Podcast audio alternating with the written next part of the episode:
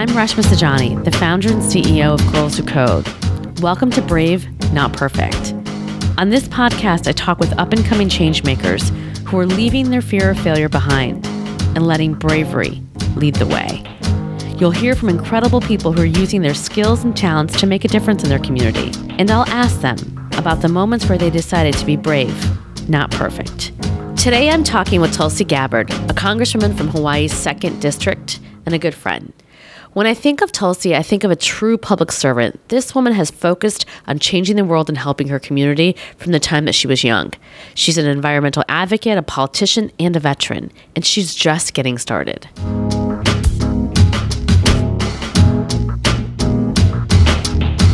Aloha, I'm Tulsi Gabbard and I represent Hawaii's 2nd Congressional District. So, when you were a wee girl, you formed a nonprofit called Healthy Hawaii Coalition.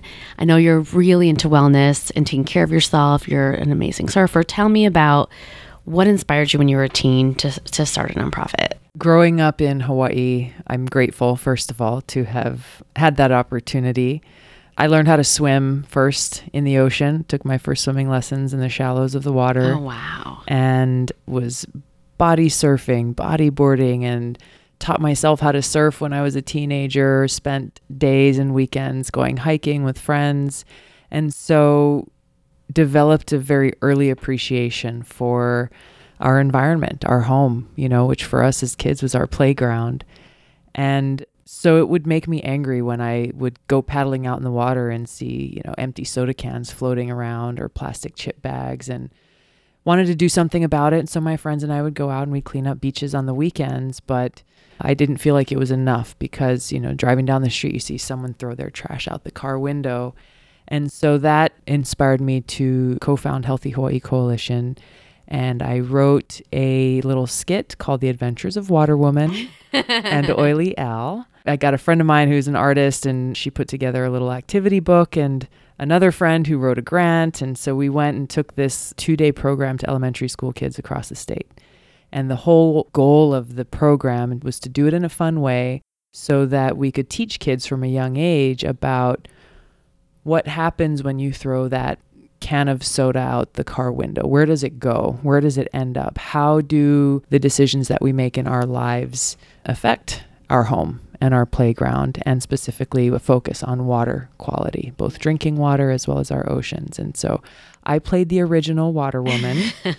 I had my blue surf shorts and a cape and everything. And it was the coolest thing to play Water Woman in this skit. And every time Oily Al was about to do something like change the oil in his car and then dump it down the storm drain, Water Woman would swoop in and save the day and Oh, tell Oily so Al awesome. why you don't want to pour your oil down the storm drain. So just seeing the light bulb go off in these kids' eyes as we were doing this, as they really understood and related to what was happening, was such a tremendous feeling in knowing that in some small way I was making a difference. Yeah, That's yeah. where I got the bug. And I didn't know exactly how things would all work out, but I knew that in some way that was what I wanted to continue to do, to continue to try to have that kind of positive impact. So, how do you get that compassion? You know, did your parents instill that in you? Is that religion? They like, where does that come from? They did just for you know. I grew up with five kids, three older brothers and a younger sister, and so our our household was pretty rough and tumble. But our parents instilled in us from a young age, I think, two really important lessons. One is if you see a problem, don't point your fingers at somebody else or sit around and wait for someone else to solve it. You need to think about what you can actually do to be a part of the solution. And the second thing was that the real measure of success in life is not measured by some materialistic title, salary, or position, or job, or career, or whatever, but really is measured by how you're dedicating your skills in your life to help others. yeah. I mean, I'm a Hindu, you're a Hindu. I feel Yeah. like so much of that comes from our religion. It does. Right? And you and I know this practiced really to be karma yoga. Yeah. And so people are familiar with the word karma and Yeah. familiar with the word yoga, but when you put the two together, that's really what it comes down to is how we live our lives every day dedicated to to helping and serving others and our planet. It's true. And I already see with Sean how much of instilling that in him now. He's so empathetic. Yeah. He's always upset if you know somebody's hurt or he's going to go help people. So I think it's I think part of that is you recognize how interconnected we all are yeah. Exactly. and that we have a responsibility to each other. you ran for Hawaii state legislator when you were 21 years old. Tell me about that experience. It was terrifying. the motivation to do that really came from this same place that was sparked when I was a kid, when I was a teenager, and constantly kind of asking myself, how can I do more? You know, we were doing these great things and we visited all of these, you know, hundreds and thousands of kids uh, across our state. But I felt that I could do more. And so there was an open state house seat where I was living, and there were five Democrats who were running, and all of us for the first time. People don't believe me when I tell them now, but the prospect of going and knocking on thousands of doors was truly terrifying. I'll never forget the very first day that I was going to go knock on my first door. I had no train like back then, you know, there's so many wonderful programs like Emerge and Yeah. these these training retreats and things for women and even young girls who want to get involved with politics, but I had had none of that. And so I was armed with these black and white flyers that I had printed up and a voter registration list. And I sat in my little aqua colored Geo Metro, this t- little two door hatchback on the side of the road. And I just sat there and tried to summon up the courage and said a prayer. And, and it took me probably 15 minutes to get out of the car and go knock on that first door. And then to the next one. And then to the next one Do you want to like throw up? every time. every time. Just, you know, it's like, oh, I don't know who's going to be on the other side of that door. And the crazy thing was that people were so kind and more often than not offered me a cold glass of water. And, you know, it was, it was a really wonderful experience to be able to introduce myself and to hear about what was going on in their lives and things that they hoped for their kids or their grandkids or the challenges they were facing and that's really what kept me motivated Yeah. and kept me going through that campaign was remembering always that stop thinking about yourself it's about these wonderful people who I Yeah. you know was hoping to try to serve I also feel like a lot of women think you have to be like Bill Clinton and be this incredible extrovert and you constantly and it, it's not it's not always the case. You sometimes you're motivated by wanting to make a difference. Stacey Abrams talks about this too, right? That she's an introvert and this was the path. This was the way if she wanted to change help change people's lives. That's exactly right. I think that the most important lesson is there's no formula that you have to have this training or this degree or this quality. The number one qualifier is are you motivated to do this out of a desire to serve and improve the lives of the people around you? And if you have that, then yeah, there's going to be challenges and hardships, but you'll get through them because that purpose is pure. So now you've done this as an environmental advocate, as a state legislator, and also as a veteran. So you had two tours of duty in the Middle East. What made you decide to join the army, and when did you do that? I joined in early 2003. I was elected to the state legislature in 2002. Really, since 9 11, like so many people, I was searching and trying to see and find, you know, how could I do my part and give back. Ultimately, I enlisted in the Hawaii Army National Guard because it allowed me to be able to continue my service to the people in my home state in Hawaii in times of natural disaster and, and need, but also answer the call to duty to my country. I enlisted in 2003. 2004 was when our brigade was activated for deployment to Iraq. For a lot of our brigade of almost 3,000 soldiers, that was the first time that they had ever been activated to go to a war zone, really since Vietnam.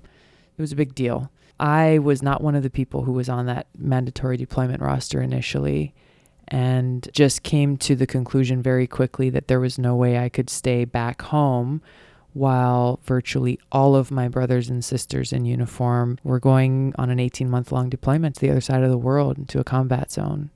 And so I called my commander and I said, Send me in. I'm going. he's like, no, no, no, you're not. Your name's not in the list. The job's filled. You're fine. it's like, you don't understand. I'm going. And we had this back and forth for a little while. And then ultimately, there was a position within our medical unit that was vacant and they didn't have anyone to fill. So I went and got retrained in a different job and joined our medical unit on that deployment. Why'd you want to go so bad? What was it inside you? knowing how much is sacrificed by our troops and the families that they leave behind, I just knew that I needed to be there with them. There was no question in my mind. This wasn't about politics. This wasn't about anything else other than at that moment, at that place in time, I knew that that's where I needed to be of service. And how was it your experience? Scary, exhilarating, all the above. What was like being a woman over there? It changed my life. It changed my perspective on so many things. It, you know, I made some of my very best friends there through that experience, saw such beauty as well as the worst kind of ugliness that you could ever imagine. One of my jobs, I worked as the, the brigade surgeon operations specialist, which is a fancy title, is to say I was kind of helping track all of the casualties and injuries that occurred every single day. By going through this list. I got a list of, of every American service member who was either injured or worse in the entire country the previous day. And so I would have to go through name by name and look to see are there any soldiers there from our unit, our brigade, and then if there were to make sure that I was reporting on their status, where they were, how they were doing, were they getting the care that they needed, did they need to get evacuated to Germany or would they be able to get treatment there in country? And just going through that every single day and, and thinking about my own family at home and the families of each of these service members was such a powerful thing uh, and something that I will never forget because it represents who pays the price for war. And this whole experience was really the major motivator for me to run for Congress because I came back from that first deployment, and a lot of my former colleagues in the state house said, Okay, great, you're home, you can run for your old seat, get back to life. And I just couldn't because everything had changed for me. Because Congress constitutionally has the responsibility to decide whether or not to declare war. Now, we can have a conversation about how Congress has abdicated that responsibility, unfortunately, for far too long to the executive branch. But the reality is, Congress has that responsibility. And as we saw in Iraq, as we saw in Libya, as we see in Syria, Congress continues to authorize funds for and support this addiction to regime change wars that have not only cost our country so much in human lives and in resources and treasure, but also the impact that our interventions have had on the people in these countries, the millions of Iraqis who were killed, the people in Libya whose lives were completely ruined. Post our leading the overthrow of Gaddafi in Libya, you now have women and children being sold in slave markets openly. Things that were were not an issue there before have now come about in this failed country. You have ISIS and Al Qaeda growing stronger in places like Libya and so on and so forth. You see the same thing in Syria. So, being in a position in Washington to be able to speak out and fight against these continued interventions that are counterproductive for us and counterproductive for the people in these countries where we often intervene under this guise of humanitarianism, which it turns out it's anything but. Yeah. This was what motivated me to run for Congress. So when you run for Congress, you are the upstart nobody thinks that you can win. To say the least. I remember because we met then. That's right. Tell me about the race. So I worked in Washington as a legislative aide for one of our greatest, our country's greatest senators, Senator Akaka from Hawaii. He was the kindest person I knew. He embodied the aloha spirit. He never had a single bad thing to say What's about the anyone. Spirit? The aloha spirit is love, it's care, and it's compassion and he worked with people on both sides of the aisle. He never had anything unkind to say about even his worst detractors. He had a tough reelection campaign, which was when I got to know him. I volunteered on his campaign, and everyone was telling him, You got to go negative if you want to win. You got to go negative. He refused to even consider it. So I was working for him. He was the chairman of the Veterans Affairs Committee and really inspired and served as a, a mentor for me. He left office, that created this kind of trickle effect where it turned out there was an open congressional seat in Hawaii. And I knew that this was my shot. This was my chance to be able to take those experiences that I had had during my deployments to the Middle East and be a voice for my fellow veterans and for my fellow service members and for our country and advocate to bring about an end to these continuous wars of choice the political folks in Hawaii who I spoke to, almost to a person, said, Tulsi, we like you, but there's no way you can win. Yeah. Not your turn yet. Not your time. Maybe wait 10 or 15 or 20 years and then think about it then. I smiled and I said, Thank you. Aloha to you. And continued on my way. it was a tough campaign. You know, there were a few people running. The front runner was someone who was a former mayor who had just run for governor, who had 100% name recognition. When I started, I think my name recognition was at about 3% in the district, which spans every island across the state. And so to say the odds were tough, I think puts it very kindly. So, how'd you do it? How do you think you won? I focused on who matters most, and that's the people. I tuned out the so called political powers that be, the people who thought they really did hold the power in, in deciding this election. You know, my opponent, he, he got all the big endorsements. He got all those things that when you read how to run a campaign that you really want to have. Yeah but I focused on the people yeah. and spent a lot of time going out and spending time with them, listening to them, yeah. and telling them, hey, I'm applying for a job from each and every one of you. I hope every woman who's listening who wants to run for office is here because this is the point that I learned. In both my races, I spent all my time chasing people that were never going to support me. That's it. Ever. Mm-hmm. And then I never ever got to actually meet real voters. And Yeah. so it's this game, right? Where you think, and, and they play it well, like, oh, maybe let me think about it, Yeah. blah, blah, blah, blah, blah. And you gotta, Yeah. they just want you to kiss the ring. Yep. And you really have no choice at all. I mean, no chance at all. And I think, you know, you're an example of that. I think Alexandra Ocasio's example of that, right? It's like you just got to hit the doors. Mm-hmm. Our friend Beto O'Rourke is doing it right now in Texas. Exactly. Going Yeah. directly to the people. And I ended up winning the election with an over, I think, 22% margin of victory. And in the few days after that election, I was meeting with a small group of people, and kind of an older Japanese American gentleman came and knocked on the door. And so he's like, Oh, I'm here to see Tulsi. And so I stepped outside and I said, Hi, how are you? And one thing that I had done as we were trying to reach out to people both in person and through social media was that if you were my 1000th like on Facebook, I would send you a message saying, Hey, thanks, Reshma, for being my 1000th like, and 2000 and 3000 and so on. And so when I went out and I met this guy and I said, Hi, how are you? What's your name? And he pulled out his business card where he had written a 2000 on there and he said, I'm 2000. and he's retired. He's, you know, he's he's not like your typical social media like Right. millennial. Right. But he had so much pride and I'd like I you were my 2000th like on Facebook and he was so proud that I recognized that It's amazing. and that he had done his small part in us winning this victory that was the people's victory. Yeah. It was so special. It's amazing. Yeah. Wow. So I always say right now that we're living in hard times.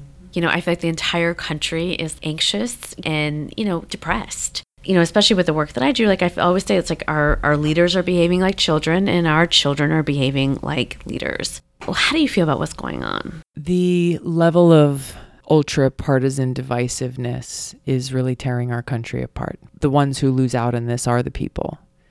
And so when you look at what's happening in Washington, and this is why I get out of Washington as often as possible, both to get back to my district and get out into different communities in the country, is because there's such a huge disconnect. And unfortunately, you see two parties who are too busy battling with each other to try to get the political win. And the effect on the people is too often lost in that whole process. The conversations that you hear in diners and local restaurants and dinner tables in the country are completely different than those that you hear in the rooms in Washington. And I think that's what's so heartbreaking is there's so much at stake and there's so many challenge real challenges that we have and that have existed for a very long time. Challenges that didn't just start in 2016 but actually existed before that require us to work together, Democrats and Republicans and independents, to bring all of our ideas to the table and find, okay, how do we come up with the best solution that we can pass and begin to make progress?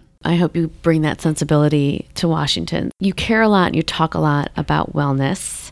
A lot of it probably has to do with coming from the Aloha State. Yes. You know, as activists, as leaders, it's like we are the worst at taking care of ourselves, right? We're like the most rundown. I know I am like currently mm-hmm. on like five hours of sleep two days in a row. What do you do for self care? I have my own spiritual practice of bhakti yoga and meditation. Do you do that every day? Yes. Sometimes my schedule changes on a daily basis, especially when I'm traveling. And so sometimes I'm able to spend more time doing that at home and starting off my day. Sometimes it's on the go and I take my my meditation beads with me or it's on the plane or whatever, but it's so important to make that time. You and I were just talking about surfing. Just getting in the ocean is so there cleansing no and waves in DC. right? there are the wrong kinds of waves in DC. a friend of mine actually takes a stand up paddleboard farther up in the Potomac and does stand up paddleboarding on the rapids. Oh wow! Which I haven't tried yet. I think the water's cleaner up there, but it, it looks challenging. I don't know what it is about surfing. You're right. It's so magical. It is. And so wonderful. And I think the entire process too. Like I'm a new learner and I thought I had learned. And then I went out two weeks ago and I just could not get up on the board. And of course, like my husband Hall was like, you know, just doing his thing. And I was like, you know, he was so proud of himself. And I was so like, ah. We all have those days, honestly. My husband and I surf all the time together and sometimes one of us just has a you just have a horrible time and nothing is going right Yeah. and it gets frustrating, but it's those times when we remind each other, whoever's having a bad day out in the water, just it's a beautiful day. You're out in the ocean, you know, Yeah. we're together. It's peaceful. It's wonderful. And it's like I'm grateful to learn. Like Yeah. I actually enjoy the feeling of feeling sick before I'm like on my way to the beach because Yeah. I'm so nervous and I just don't want to do it, right? But then I'm excited Yep. to get there and then even when it doesn't work out, I'm like I can't wait to try again. Yeah. And I think I just feel very blessed. Yeah. You know, to feel that way. Yeah. So we always like to end with what's your brave not perfect moment? I feel like in talking to you you've always been brave. So Mm. No. was there ever a time where you were Oh, just gosh. really marred by perfectionism and it was preventing you from living your truest life or your best life and you just said you know what i'm going to do what i want to do or what i think is right I think there are probably a lot of practical examples of that where there's not enough time in the day to be able to do all of the things that I really, really want to be able to do. And so to be able to focus on um, the things that I can do and the, the change that I can effect and accepting that. And I think bo- that that applies both through my service in the military as well as my my service in the political world. Uh, and having that kind of focus, I think, is critical to actually being able to be effective. i love that well thank you tulsi Thank It's you. so great seeing you Great to talk to you. I love this conversation with Tulsi. She's so focused on thinking about the progress that we can make in Congress, what we can do for women, and also thinking about the importance of kind of self care and mental health, which are two things I think that a lot of Americans are focused on and really struggling with. Thank you for joining me for another episode of Brave Not Perfect. Got a question for me? Send us a note at bravenotperfectpodcast at gmail.com or call in directly via the Anchor app on your phone. Until next time, this has been an episode of Brave Not Perfect with me, Reshma Saujani.